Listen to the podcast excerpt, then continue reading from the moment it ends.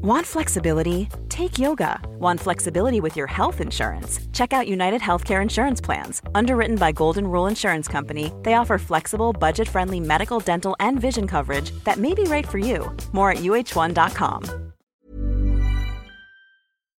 Hi, I'm Will Sommer, and welcome to the Daily Beast Fever Dreams. I'm a politics reporter at the Daily Beast. My book on QAnon, Trust the Plan, The Rise of QAnon, and the Conspiracy That Unhinged America, will be available in February and is available for pre order now. And I'm Kelly Weil. I am also a reporter at the Daily Beast, and I'm the author of the book Off the Edge Flat Earthers, Conspiracy Culture, and Why People Will Believe Anything. On this podcast, we're going to take you on plunges into the sometimes hilarious, sometimes scary fanatics infecting the way that millions of Americans view the world and how they vote. Even in the aftermath of the Trump administration, the energy of these conspiracy theorists, grifters, and influencers is still pushing our mainstream political landscape closer and closer to a breaking point. Ho, ho, ho! Ha, ha, ha. Welcome to the Fever Dreams Christmas episode. I'm Will Sommer, joined by guest host Sam Brodey. Sam, how's it going? It's going good. I have to say, happy Hanukkah. Man, to all our Jewish listeners. It'll be the fourth night. So I know Will is a big warrior in the war on Christmas. I got to be holding it down for my Jews here. Well, thank you. That's absolutely right. So, Sam, you've been monitoring a bit of Yuletide Zane craziness over at the Turning Point USA convention, aka America Fest. What's going on there? So, I'm obsessed with these sort of mega conservative festivals for so many reasons, especially TPUSA. I love how they like organize like the headliners and sort of the undercard of the festival and who gets placed where. Like, we got Tim Pool getting top billing above like multiple United States senators and congressmen, just like amazing sort of reflection of their view of the world. It's like, yeah, we got Josh Hawley, sure, but we also got the beanie guy with a compound. Yeah, exactly. So it's like, yeah, like you think a senator like is cool? Well, this guy has a podcast and he's best known for wearing a beanie all the time. So the other thing about TPUSA too is just like the hype intros that Benny Johnson does, where like you get like some crusty old person coming out or like a crusty young person coming out and just like the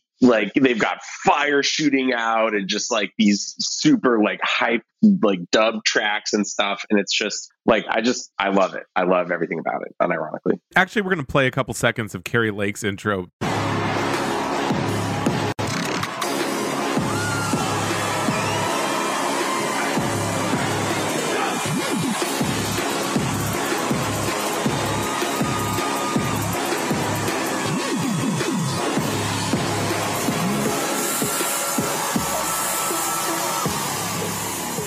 because the thing you can't hear, I mean, this pounding wrestling beat. I mean, people say now politics is like pro wrestling, but this is literally like these pro wrestling intros where you get this beat and like the lasers are going off. I mean, the and the smoke, the production values behind this are really astounding. And if you consider like, just imagine like a young Democrats convention having this kind of stuff where it's just like, boom, like Cori Bush is here,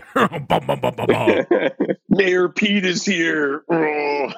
yeah, exactly. So mentioning Kari Lake, who is sort of in this lost the election in Arizona but won't admit it purgatory, I was struck by. I mean, I really felt like her speech really seemed like an audition to either be Trump's vice president or at least to sort of retain any relevance within the Republican Party after losing. She did this part where she's like, you know, the media is trying to destroy Donald Trump, and to them I say. And then she made the kind of obscure fu gesture where you like put your arm over like your bicep and like lift up your arm. You know what I'm talking about? Yeah. Producer Jesse tells me that's the up yours. I was gonna say, I mean, maybe it's that I'm not a New Yorker, but like I feel like I'm not super familiar with that one. I guess it's a, it looks a little more polite than the middle finger. That's pretty amazing, and also it does seem like this conference is the venue for a lot of like weirdness around like older politicians telling this group of young people to like be fruitful and multiply and put down the porn. Like Josh Hawley literally said, like you guys need to log off the porn. It's just like, oh boy, like oh yeah, that, that crowd. Is... You, you guys got to stop being coomers. Yeah. they say. I, I, don't know what would be worse using the right lingo or like saying you guys gotta you guys gotta unplug the dial up and get off the pornography websites. Well, I think the issue is sort of as we discussed on last week's podcast, the issue is that Josh Hawley need not worry that people are hooking up at TPUSA conventions. Indeed, according to some influencers, stuff is going down in the lobby of the TPUSA convention. Now, is it in the most family friendly way? Are these within trad wife and trad husband situations? I would say not. Yeah, I always think that's the funny part too, aside from the the old people being like, We you guys need to start families right now. It's just like that's happening as you speak, but maybe not in the way you are hoping. Well, speaking of Josh Hawley, who is obviously dreaming of a 2024 run, 2028 run, but I think like Tom Cotton before him, and maybe like Ron DeSantis someday, it just ain't gonna happen. I don't think he's got the swag for it. But but he seems to be kind of he had kind of a cool outfit at the convention. He was wearing like sort of like a J. Crew jacket and like a t-shirt, and he was really kind of promoting this idea of his wife as a character. Tell me about that. Yeah, well, Hawley has said he's not running in 2024, but he is pretty frequently at these conventions and is trying to cultivate following there. Like if any U.S. senator is at any of these things, I've, I've found it's usually Hawley and then a couple others who do come.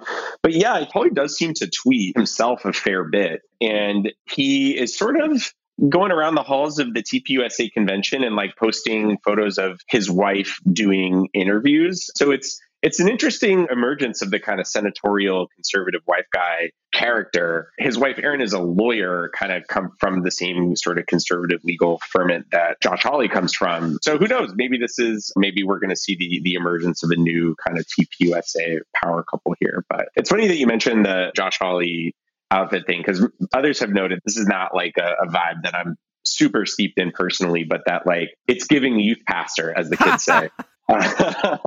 I think that's very true. For folks who are wondering, it's a Harrington jacket, I believe is the term. So it's kind of a, a light jacket, like a t-shirt, and kind of in some kind of dark neutrals. It's interesting. You feel like these guys, you're going to run for president, you kind of have to make your spouse, you have to make them into sort of a character and sort of like, ideally, you have kind of like a badass spouse who puts the libs in their place. But in this one, like Josh Hawley's just kind of taking these pictures of his wife kind of like milling around the Daily Caller booth. Like there's this one picture of her with Alex Marlow, the editor in chief of Breitbart. And it's kind of like that the picture looks like, you know, when you're hanging out with people and suddenly you're like, wait, is this person taking a picture? Like, why is their phone tilted up? She's looking at him like as he's taking the photo. It's just like, wait, are you are you gonna post this to your many hundreds of thousands of followers? The other thing I would say is, I mean, I was just kind of a, uh, shocked by how big a deal this was. I mean, this thing was like really I sort of feel like even more than in the past. I feel like this TPUSA thing was a big kind of like the students are out for Christmas break so they can all attend. I mean, this was a, a real shindig. Yeah, it certainly looks like it. And I think for Kari Lake, too, there's now significance. Like, this is always in Phoenix.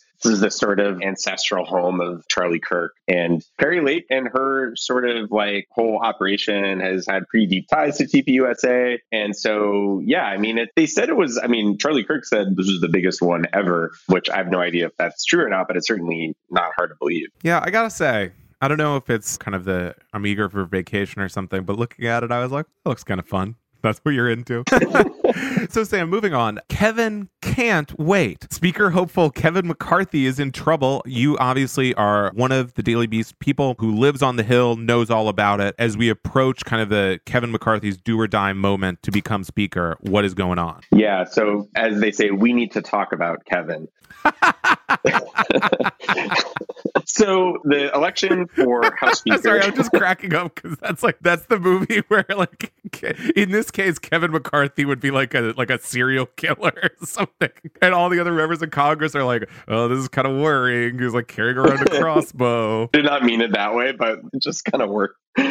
So the speaker election is two weeks away when the new Congress meets, and Kev McCarthy is scrambling to get the requisite votes that he needs to get the position. So the, the speakership, for, for those listeners who aren't aware, is, is unusual because the whole House votes on who the speaker is, even though it's always the leading member of the majority party. Yet every member in the House gets to vote. So that means that you have to get to 218 votes, which is the majority threshold in the House, meaning that if you have a 223 seat majority, as the Republicans do right now, you really can't, if you're Kevin McCarthy, lose more than like five people essentially if you're going to get the job. The problem is, is that five people are on the record out there right now saying that they are not going to vote for Kevin McCarthy for Speaker. Sorry, correct me if I'm wrong. So you can't lose four. Is that right? I think if he gets to 18, he's fine. He, if he gets to 18, he's fine. And then there's some other like wonky stuff that we don't have to get into about like other things that you can do to like lower that threshold. But for all intents and purposes, he's in bad shape if five people are out there saying that they're not going to vote for him. Now, some of them are trying to get some concessions and might walk back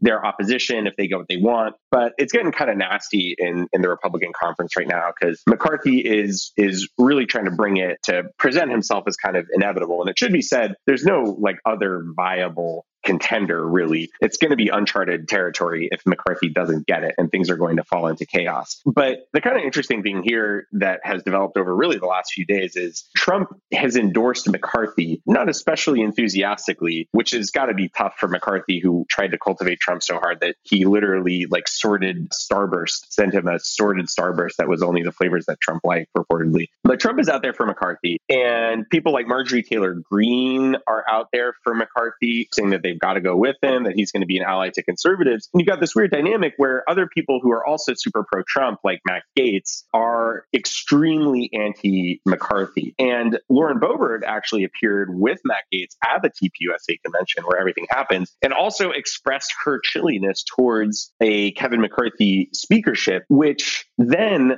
gave rise to a rare public spat between Marjorie Taylor Greene and Lauren Boebert, which is really, really interesting I mean, Marjorie Greene sort of like dumping on Boebert for almost losing her election and saying that she and Kevin McCarthy had supported her and let's get into that spat in a second. So the larger thing here, right? So we have like some of the the conservatives, like the ultra conservatives in the House siding with McCarthy, like Marjorie Taylor Greene. Then we have people like Matt Gaetz, Lauren Boebert not doing it. I understand what Matt Gaetz and Boebert are up to, but what's the, the calculus for someone like Marjorie Taylor Greene siding with McCarthy? It's pretty strategic opportunism, right? Like Marjorie Taylor Greene knows that that having Kevin McCarthy as an ally is only going to be a good thing for her. I mean, let's remember that this is somebody who was really, I mean, persona non grata with Kevin McCarthy not too long ago. She came into Congress at the beginning of last year really is like a fly in the ointment and did all these things when stuff came out about the infamous Jewish space lasers and all these various controversies she'd had and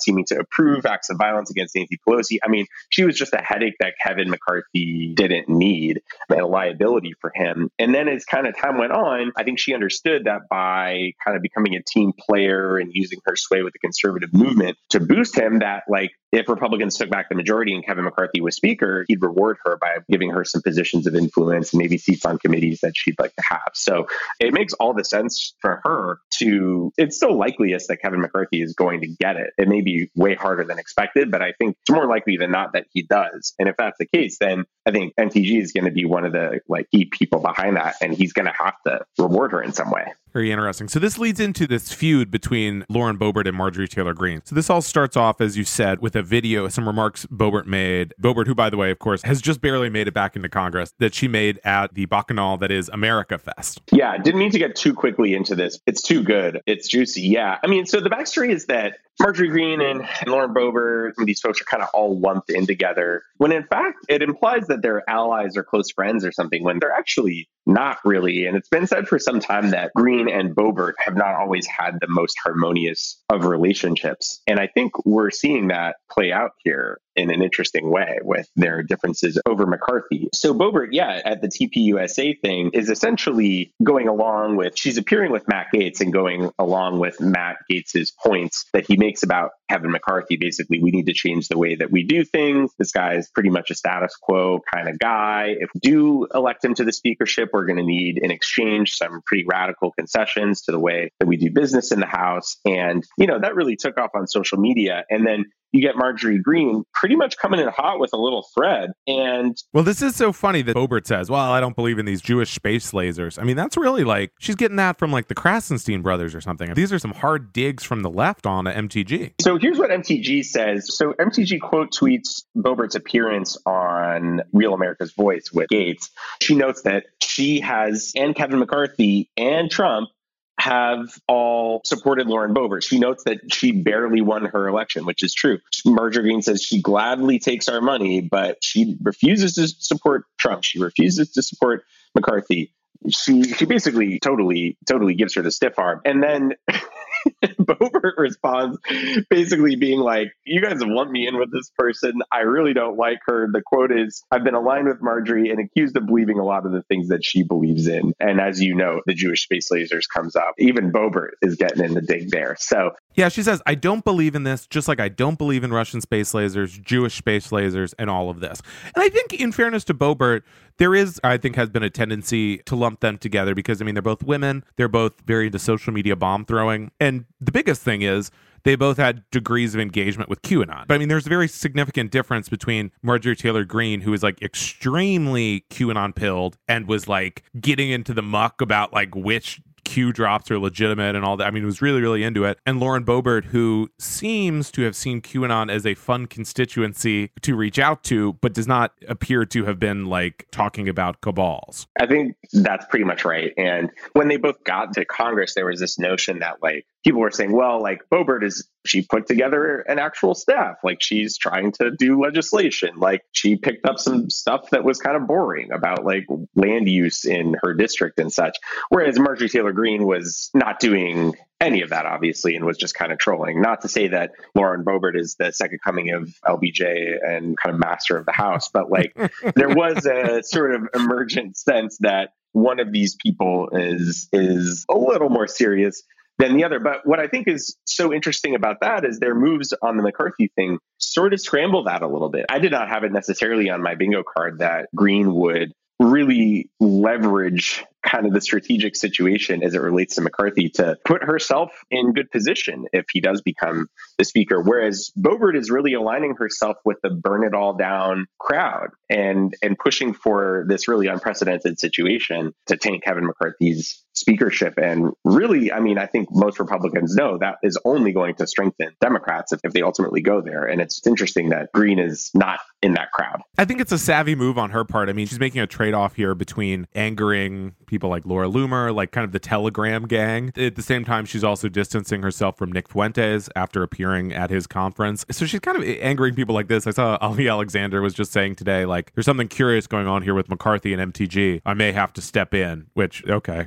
you know, we'll get that resolved. But at the same time, I mean, McCarthy needs some, I think, ultra conservatives that he can point to and say, like, well, Marjorie Taylor Greene likes me. And so he'll be in her debt. Absolutely. And I should say that it's happening across really the kind of ultra conservative wing of the Republican Party, a, a, lot of these folks have come out for Kevin McCarthy. And that's not an act. I think certainly some of these people realize the strategic opportunity there, but I think uh, McCarthy has really leaned on some of these people to come out and validate him. So it's going to be it's going to be a super interesting dynamic to watch. If McCarthy does end up getting it, which I think he will, you have folks like Greene and Boebert who we may think of as being in the same faction, bringing some bad blood into the new Congress. It's going to be really interesting to watch, as you said. I mean, this is like the good stuff for me is when like the factions emerge and when there's kind of it's not clear who's going to be the presidential nominee and and who can enforce discipline and stuff. That's when it gets interesting. Okay, Sam, should we move on to our end of the year awards? Let's do it. Let's do it. Call them the Dreamies. So this year, I thought we'd briefly run through some of the highlights and lowlights of the year. Why don't we kick things off? Sam, first of all, we've got the best grift.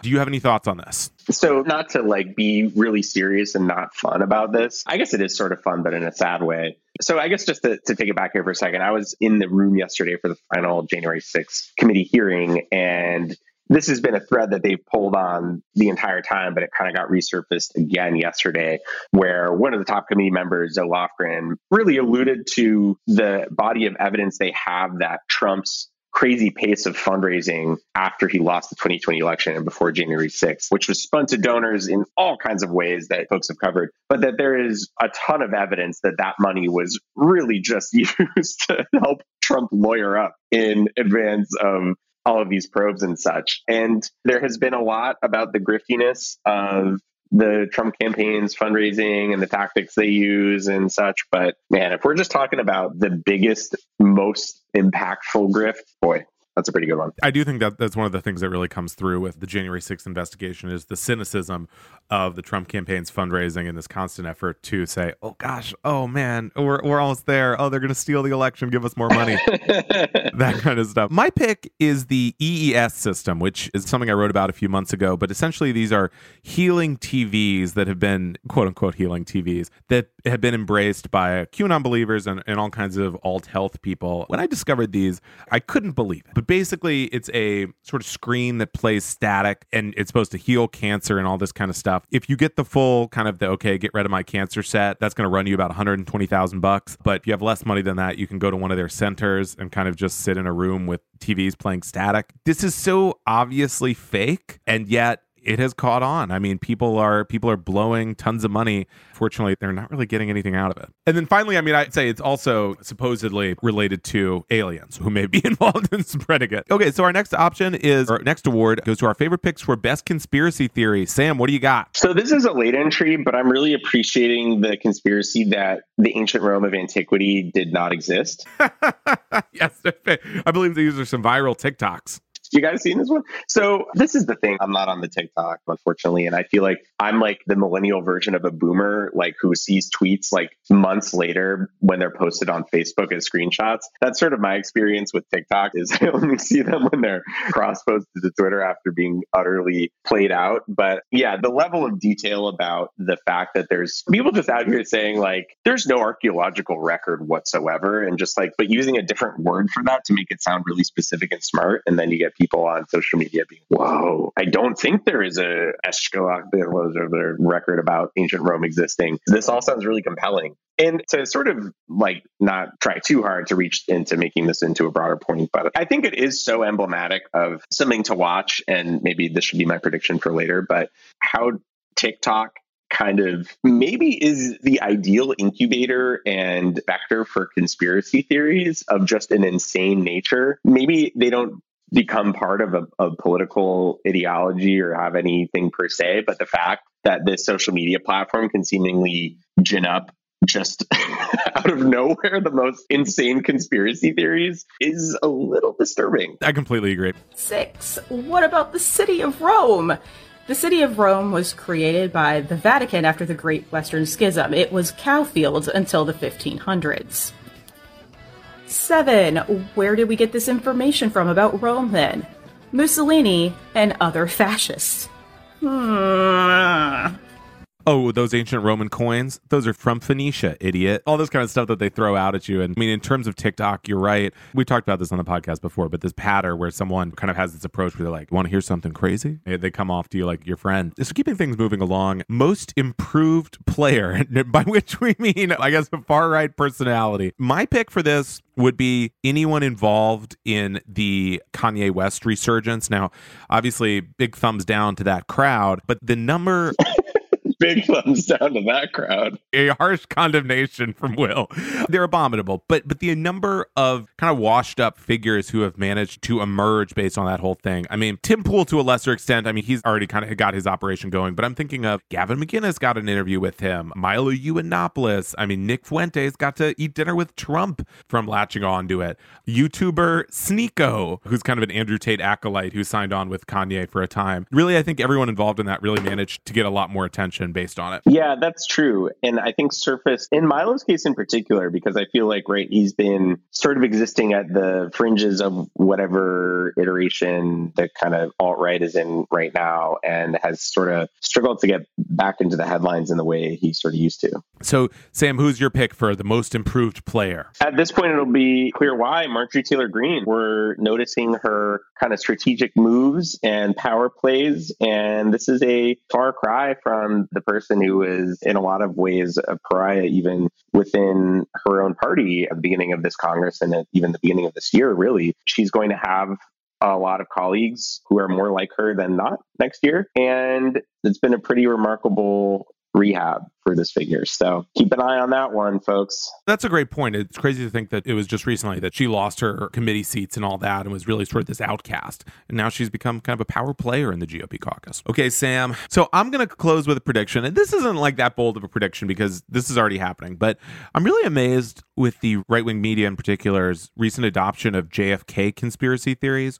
So we talk a decent amount here about the JFK assassination. And, I think just recently I was talking about how James Ellroy's American Tabloid, despite being a novel, tells the truth about the JFK assassination, all you need to know. And look, I think it's pretty reasonable to think there was a conspiracy behind it.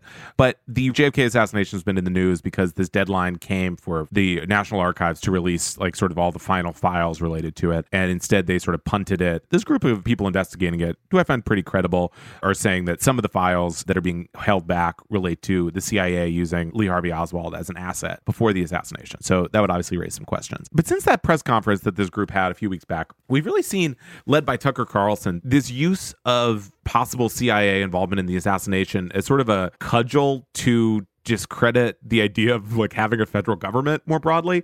I was talking to a Republican gentleman recently, and he was saying this is going to be a big problem for the federal government when this comes out. And I was saying, I mean, I don't know why it's a problem for the EPA if the CIA killed Kennedy 60, 70 years ago, but I do think we're seeing this used, especially as we see concurrently this idea that thanks to the Twitter files, that on the right, this is being taken as this idea like Twitter pre Elon was like a FBI, CIA operation, all this stuff. We're seeing this new, like, just resurgence of Kennedy conspiracy theories as like weirdly like a Grover Norquist shrink the government tool. Like, like we're seeing like Charlie Kirk, where we're seeing a lot of relatively like kind of mainstream MAGA figures just say like, oh, by the way, like, what's up on that old grassy knoll? That's so funny. And this is, I feel like, such a good example of one of those things that exists really only in the fever swamps, like the feveriest of the fever swamps for such a long time, that just by sheer force of will, and it must be said, I mean, boomers fascination with JFK, like it's like water, it keeps moving. It has to just find new outlets. And maybe this is just part of the reason that instead of being dismissed, this idea somehow just keeps persisting. And now it is like more broadly people on the right's talking about it. It's just really interesting how they can kind of twist these things into whatever narrative is useful. So, Will, who do we have joining us this week? Okay, so here on this podcast, we talk about a lot about the right wing media, but I'm in an old school kind of establishment media sicko as well. I love my media news. Back in DC, back in I think 2011, I wrote an anonymous blog about local DC media called DC Porcupine, which was sort of written from the point of view of a porcupine that was kind of keeping up with all the drama in the DC media. Like a literal porcupine? That was my angle. It was kind of a persona. I'm a porcupine. Here's what I think of the latest post on Yeah, that. no, I mean, it, we covered the local NPR station, all this kind of stuff. Oh, I love that. I love that because of just an abiding interest in the media and the up, who's up, who's down. This week we've got Daily Beast media reporter Corbin Bowles. He's one of the writers behind Confider, the Daily Beast media newsletter, which if you don't subscribe to it, you've got to. It covers both fever dreams topics and otherwise. And just, I mean, really, I think is one of the best newsletters out there. Each issue is just chock full of bombshells. You've also got Lachlan Cartwright and Justin Baragona, who we've had on the podcast before, writing it. So I thought as the year comes to an end, we check in with Corbin on the state of the media more broadly and what's going on. Even when we're on a budget, we still deserve nice things. Quince is a place to scoop up stunning high end goods for 50 to 80% less than similar brands. They have buttery soft cashmere sweaters starting at $50, luxurious Italian leather bags, and so much more. Plus, Quince only works with factories that use safe, ethical, and responsible manufacturing. Get the high-end goods you'll love without the high price tag with Quince. Go to quince.com slash style for free shipping and 365-day returns.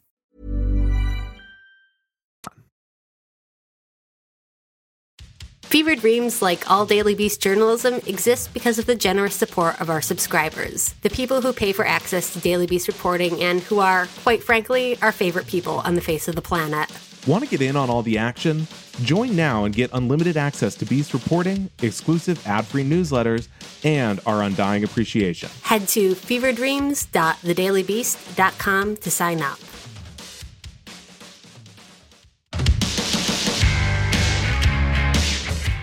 All right, this week on Fever Dreams, we've got Corbin Bowles, Daily Beast media reporter, Manhattan gadfly, the guy who knows what's going on everywhere from the newsroom to the C suite.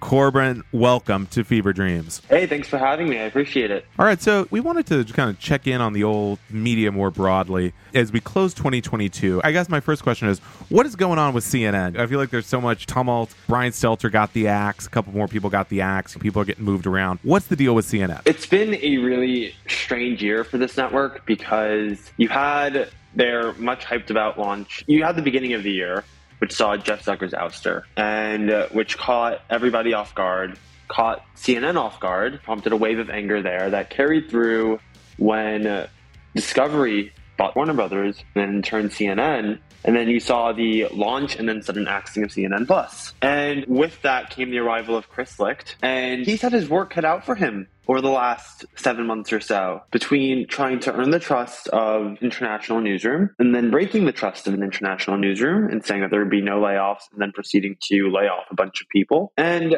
I think what, where we're at now is a wait and see approach. You've, you've seen him make all of these moves, letting some of its most high profile people go, losing talent in Laura Jarrett going to NBC, Ana Cabrera just leaving. And it's a matter of waiting to see what he does next between who he slots in at 9 p.m., how its morning show does going forward. It's in a bit of a rocky transition, to put it mildly. And so, like, correct me if I'm wrong here, but I guess like some of the idea behind this whole shakeup was to get CNN back or more in the direction of being like a destination for hard news and sort of moving away from kind of the opinionated stuff of the Trump era. And maybe that there was also a whiff of suggesting that some of their personalities from the last few years were too partisan and things like that. I mean, what are you noticing, if anything, so far in like the coverage? Is it too early to say if CNN has actually started to step towards being like more of a like quote unquote like hard news thing? I mean, CNN does its best when it really has to have an all hands operation when it comes to coverage. So you look at the Uvalde shooting in May, Shimon Prokupecz has done amazing work in holding officials to account there. And uh, on election coverage, CNN hasn't shied away from calling a lie a lie. Chris Licht had said that it would be his preference for them not to be saying the big lie, and yet that's still been used. Over the election, what I noticed is that even with panels of analysts, as CNN has always had, including during the Trump years, discussions seem to be a bit more thoughtful versus having a, conservative and a liberal going back and forth. There weren't these hyped up feuds that they were having on their panels that they would often share on social media. So I've noticed that it has gotten a little milder. I think it's too early to tell what this means for its news judgment. I think that remains to be seen.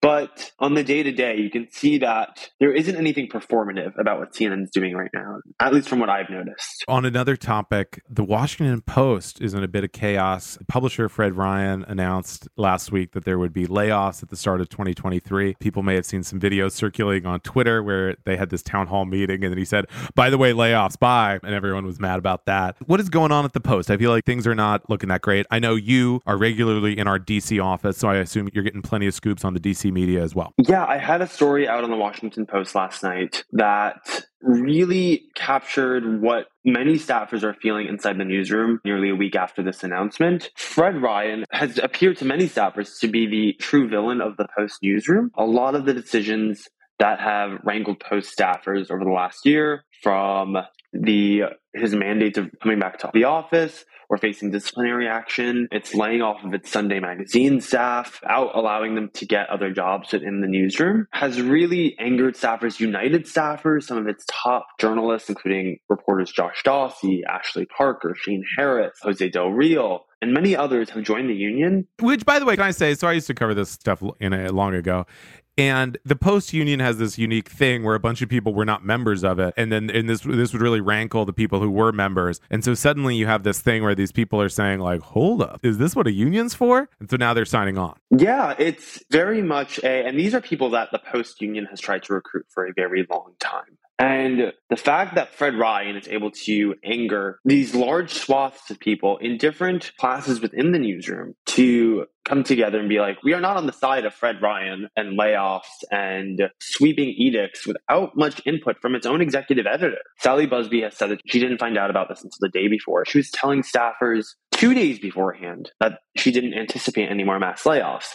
And then you have Fred Ryan come at the last second and almost like a horrific version of Apple's One More Thing during their keynote saying, by the way, we're going to have layoffs. and it's it, it just goes to show that when you have one person who comes, I mean, Fred Ryan comes from a political background. His mind is very businesslike. Well, well let's, in, let's get specific, right? I mean, he, he's like a Reagan guy, right? Yeah, I believe he was Reagan's chief of staff.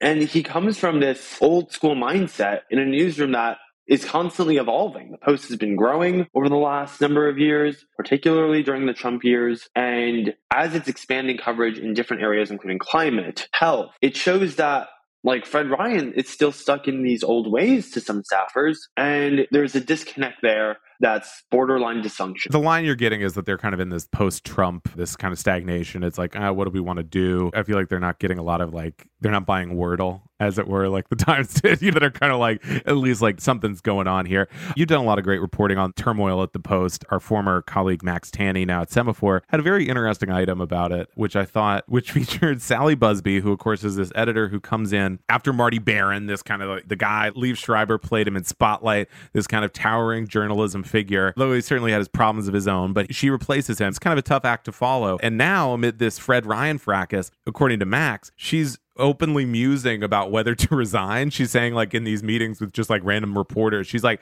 I don't know, you think I should quit? And that struck me because I worked for a lot of eccentrics and, and I worked for a lot of newspapers that were not doing financially very well. I've never had a boss say, like, what do you think, Will? Like, let's pull some people at the meeting. Should I resign? What's that telling you, Corbin? Is this not a good sign, would you say? I mean, Sally Buzbee came to the Post during a very interesting time. She came in May 2021 in the middle of the COVID pandemic. Vaccines were just coming out, and she's having to grapple with a newsroom that was already in a place of transition coming out of the Trump years into what comes next. And it's been hard for her to get to earn the trust of her staffers because as she tries to make decisions, its staffers cause their own issues, whether it's Dave Weigel's retweet back in May, and then the whole hubbub over their social media policies. She's having to make these decisions that from people I've talked to who have known Sally at the Associated Press, she's not used to managing a very large team. She's good at managing smaller teams, but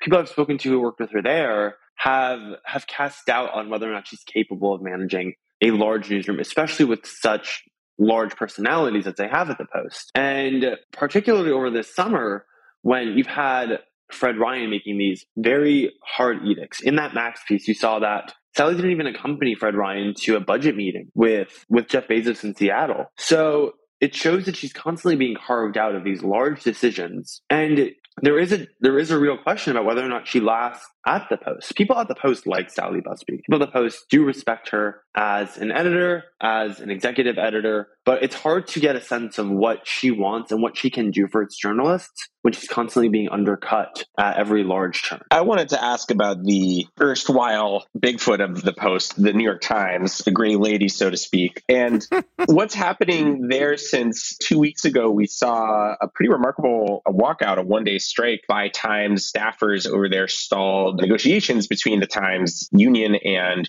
management. What's going on there, and what have you been hearing about sort of the aftershocks of the strike, other than, I guess, the people who still play Wordle had to break their streaks if they didn't want to be a scout. I send my condolences to people who have had to break their Wordle streaks. But from what we've reported, the Times understands that they're at an impasse with the union. They've called for a impartial litigator to mediate these sessions because they're not getting anywhere. The union showed a very impressive sign of solidarity in its walkout, and they've threatened a multi day strike authorization should the Times not budge on some of its talking points. And people I've talked to in the union have said that the union could be a bit more focused in what it's asking for. But what it's the union believes what it's asking for are things that the Times is capable of delivering based off of its profits that it's earned, based off of its stock buybacks that it's given. The Times has really cemented itself as a as capable in this transformation in a way that the Post has tried to reach but hasn't delivered upon. It's diversified its content, it's made these large scale acquisitions, and people at the Times feel as though they're capable of honoring everything the union's asking for. The Times believes that the union isn't willing to meet them in the middle, and that's what prompted this call for a mediator. They understand that it's not working. Granted, the Times also now has to contend with the fact that their lead negotiator, managing editor Cliff Levy, is now going to be running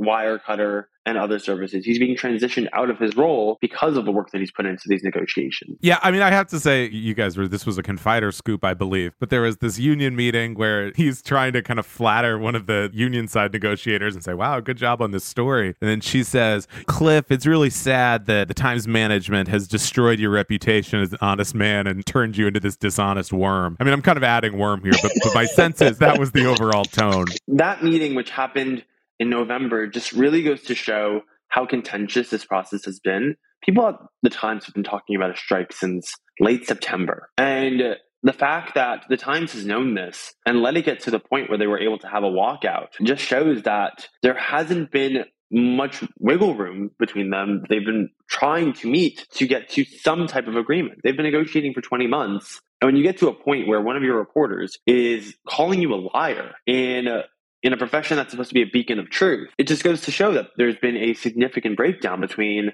time staffers and its managers. Yeah, and I feel like I don't know how this influences things, but just the layoffs that are happening elsewhere, I feel like have just so cemented like there's always been this kind of have and have nots thing with the Times and some of its competitors, but it's hard to see a media company in this environment doing much better than the Times has. Yet it seems like they're kind of dug in on where they're at. And I don't know how you see the layoffs elsewhere influencing the bargaining talks at the Times, but I feel like they've got to have an impact. I mean, people at the Times, they're not oblivious to what's going on in media. They understand that like news publishers are facing sweeping budget constraints. You saw what happened with CNN, with Gannett, with BuzzFeed. NPR just had to cancel their internship program for next year. And people at the Times aren't oblivious to this, but they also see how much the Times has chosen to invest its money, even as the economy has gotten so precarious. And it's just that they're able to invest in stock buybacks and if they're able to make these large scale acquisitions, then they ask the question of why can't you pay us more? We're asking for wage increases, we're asking for a minimum salary floor. Times minimum salary floor has not reached $65,000. And they understand that it is a lot to ask for, particularly in this state. But as negotiations have gone on for 20 months, they feel as though what they're asking for now is the least the Times can do. Some of the wage increases that they've asked for 20 months ago, they got those now, it would be worth less because of the state of inflation. And it just goes to show how the Times has been dragging this out, making some of those positions both the unions had and the Times has offered different under the state of the economy. So that's very much informing what they're asking for and how they're asking for it. Corbin, what's an undercovered story in the media? What's a story that you're interested in that is kind of stuck in your teeth and you don't think is getting enough attention? Going back to this point on CNN and Sally Buzbee, I've been very fascinated as to how much of a mirror image Chris Licht and Sally Buzbee have been. I don't feel like that's been explored enough because you have these two leaders who come from different successful backgrounds in news, aside from Chris Licht's minor interlude into late night. But these are two people who are so similar in the challenges that they've had set up for them and have both tried and failed to earn the trust of their respective large scale organizations. And I'm really curious to see if that's explored more going into the new year and if you see a similar Disney type coup where one of them gets ousted by a former leader. Do I think Marty Baron or CNN's case Jeff Zucker are going to come back? Likely not. But you wonder if somebody who could have been a leader of either of those organizations ends up finally taking the reins. I like the way you're thinking, man. These are some bold predictions. I feel like both of these people are suffering from following very kind of like iconic leaders from their organizations. A little career tip for everyone out there. I think it's always tricky to follow a real like big deal leader. Often it's best to let the other person, the next successor take the fall and then someone big kind of you sweep in after people are like, "Oh, please rescue the institution." No, maybe we need to do a spin-off podcast about Puck But let's get into it. Let's get into it. So, I mean, a lot of this is also a big year. Like, what are some other media trends this year? I mean, certainly the newsletter boom, I think, is kind of cooling off. There was once a moment where it seemed like everyone was getting a Substack. Now, maybe a little less so. And we're seeing some newsletters shuttered. But one website that has newsletters and I think is still chugging along is Puck. Now, Puck is a bit of a niche product, I would say. I mean, they might disagree with me, but this is, I'm a Puck subscriber. I mean, this is the thing you read if you want to feel like you're an executive getting the dailies back on movies or hearing who's up and who's down at CNN. I know Sam, however, really has some big thoughts on Puck. And Corbin, I'd be interested in your take as well. I think the New Yorker profile of Puck was super interesting in that, like, I think they would embrace the label of being niche. Like, this is not a general publication where their newsletters sort of open with, like, well, I was sitting having a power breakfast on the West Side with one of those real industry bahers, one of those real guys, you know, type. That's not a generalized audience. I also, like, have to say that the voice and the editorial sort of style of it is endlessly amusing to me. But I'm sort of fascinated with it as this sort of, yeah, we've talked a lot about like newsletters, but this idea that like particular journalists in this time can be big enough brands on their own that people will shell out a ton of money to not only get their content but like be on conference calls with them. And like it has really like made explicit this like they have said this explicitly themselves like we're like journalists are influencers and like we're going to treat journalists as influencers and sort of leverage that for profit. Yet i don't know how that works at a time where like twitter seems on track to collapse or at least be a shell of what it was before. And in the absence of that journalists seem primed to definitely not be influencers in the way that they were before and maybe would prompt people to get subscriptions at a place like Puck. See, for me, when I think of Puck, I think the New Yorker piece captured it really well in terms of its audience. But to me, I think, especially with Twitter's impending collapse and with its audience being those who live on Twitter, I almost wonder just how long it's sustainable for. The best journalism is journalism that lasts beyond whatever the platform that it first lived on because it's the impact that it has. When you have journalism that's hiding behind not just A, a very hefty paywall, but B, an inbox and see the name of the journalist who wrote it, you almost forget what that work is, it's hard to find it. I think Semafor has done a better job of at least being a bit more open to all audiences. They say that they hope to launch a paywall within the next year and charge for their newsletters. Semafor Death Watch, man. That's what I'm saying. The word is out that we're starting to see this Semafor, this, of course, Ben Smith's operation. The Semafor is underwhelming thus far. A narrative is starting to take place. I'm not promoting it, but I do think that is out there. You're not promoting it, though. You're just saying it's out there. He's not promoting it, he's just plugging it. But, I mean, that remains to be seen, but at least in its first year, Semafor has made a name for itself as an institution. It has its own events. It's still trying to promote its journalists, but it first and foremost is promoting the work they published their first scoops on Medium because they wanted to get the information out there. All right, folks, you know what Corbin likes. Have an event, give him a croissant, and he'll be on board. So, Corbin, I got one more question for you. Make a prediction for me. You, you kind of hinted at this already with this idea that the Bob Iger of CNN or the Washington Post might regain power. Give me one more prediction for 2023 in the media. What's ahead? I am very curious to see whether any top managing editor at the New York Times leaves, whether Carolyn Ryan leaves, a Cliff Levy departs they just brought in Steve Ginsberg to run the Athletic from the Washington Post. A one-time Post editor in chief candidate who got somewhat, I believe, caught up, deservedly so, in the Felicia Sonmez saga. So yeah, just the backstory there. But go ahead. Yes, he was passed over along with a managing editor Cameron Barr but I'm curious to see if any top managing editor at the New York Times leaves. I believe that Sally, I personally believe that Sally Buzbee will stay at the Washington Post. And I'm curious to see what challenges she deals with and how she responds to them in 2023. I don't know if Fred Ryan is long for the Post going into next year. All right, folks. Media Death Watch. Who's going to get the boot? Corbin's putting out his markers. Once again, we have been joined by Corbin Bolies at the Daily Beast, media reporter, the guy getting all the scoops around Manhattan and maybe sometimes in Brooklyn and DC too. The Corbin contributes to Confider, the Daily Beast media newsletter. Corbin, thank you so much for joining us. Thank you. I appreciate it.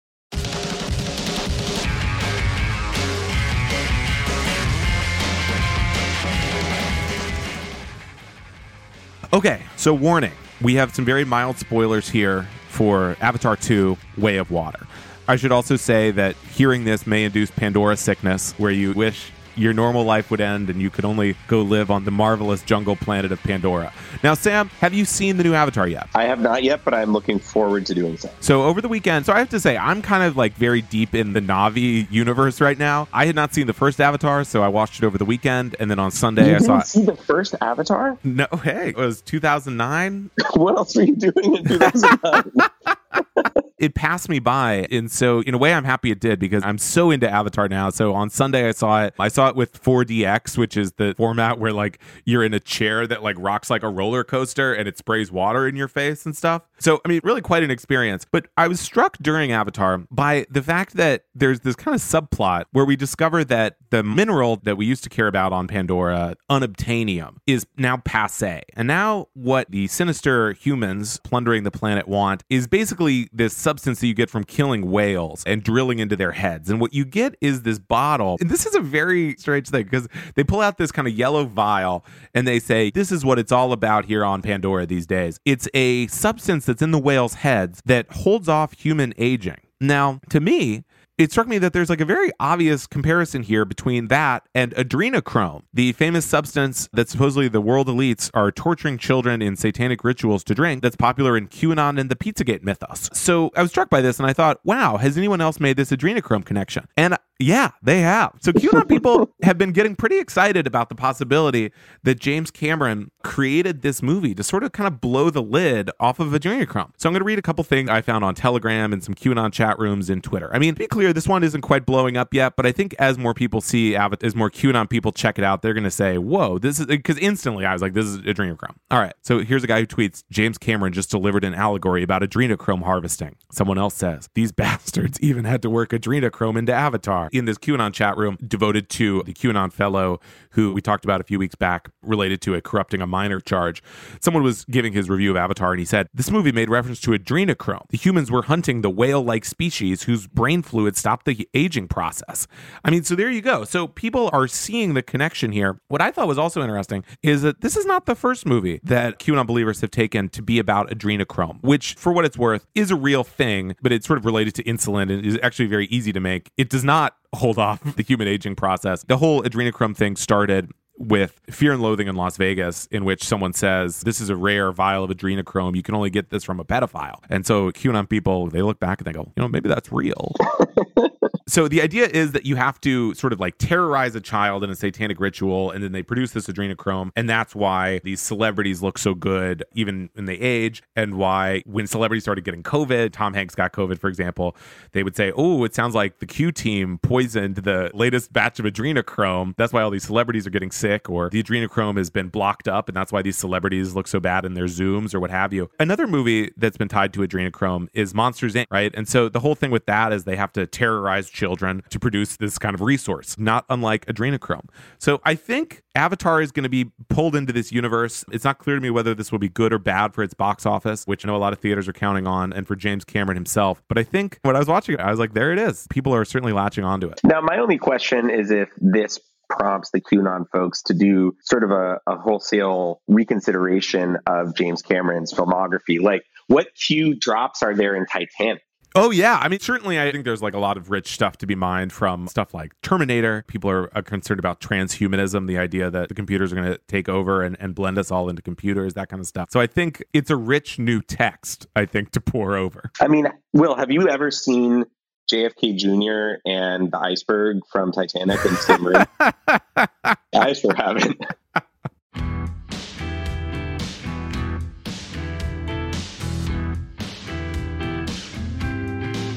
On that note, let's wrap up this episode of Fever Dreams from the Daily Beast. In future installments, we'll also be speaking to some amazing guests at the Daily Beast and beyond, from politics to popular culture.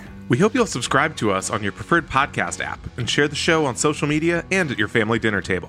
If you'd like to follow us on Twitter, I'm at Will Sommer and Kelly is at Kelly Weill. That's W E I L L. Come say hi. This podcast is produced by Jesse Cannon with music by Brian DeMeglio. Thanks so much for listening, and we'll see you next time.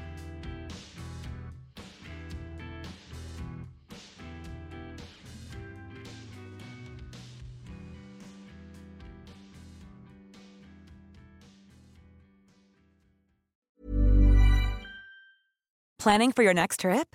Elevate your travel style with Quince. Quince has all the jet setting essentials you'll want for your next getaway, like European linen, premium luggage options, buttery soft Italian leather bags, and so much more. And is all priced at 50 to 80% less than similar brands. Plus, Quince only works with factories that use safe and ethical manufacturing practices. Pack your bags with high-quality essentials you'll be wearing for vacations to come with Quince. Go to quince.com slash pack for free shipping and 365-day returns.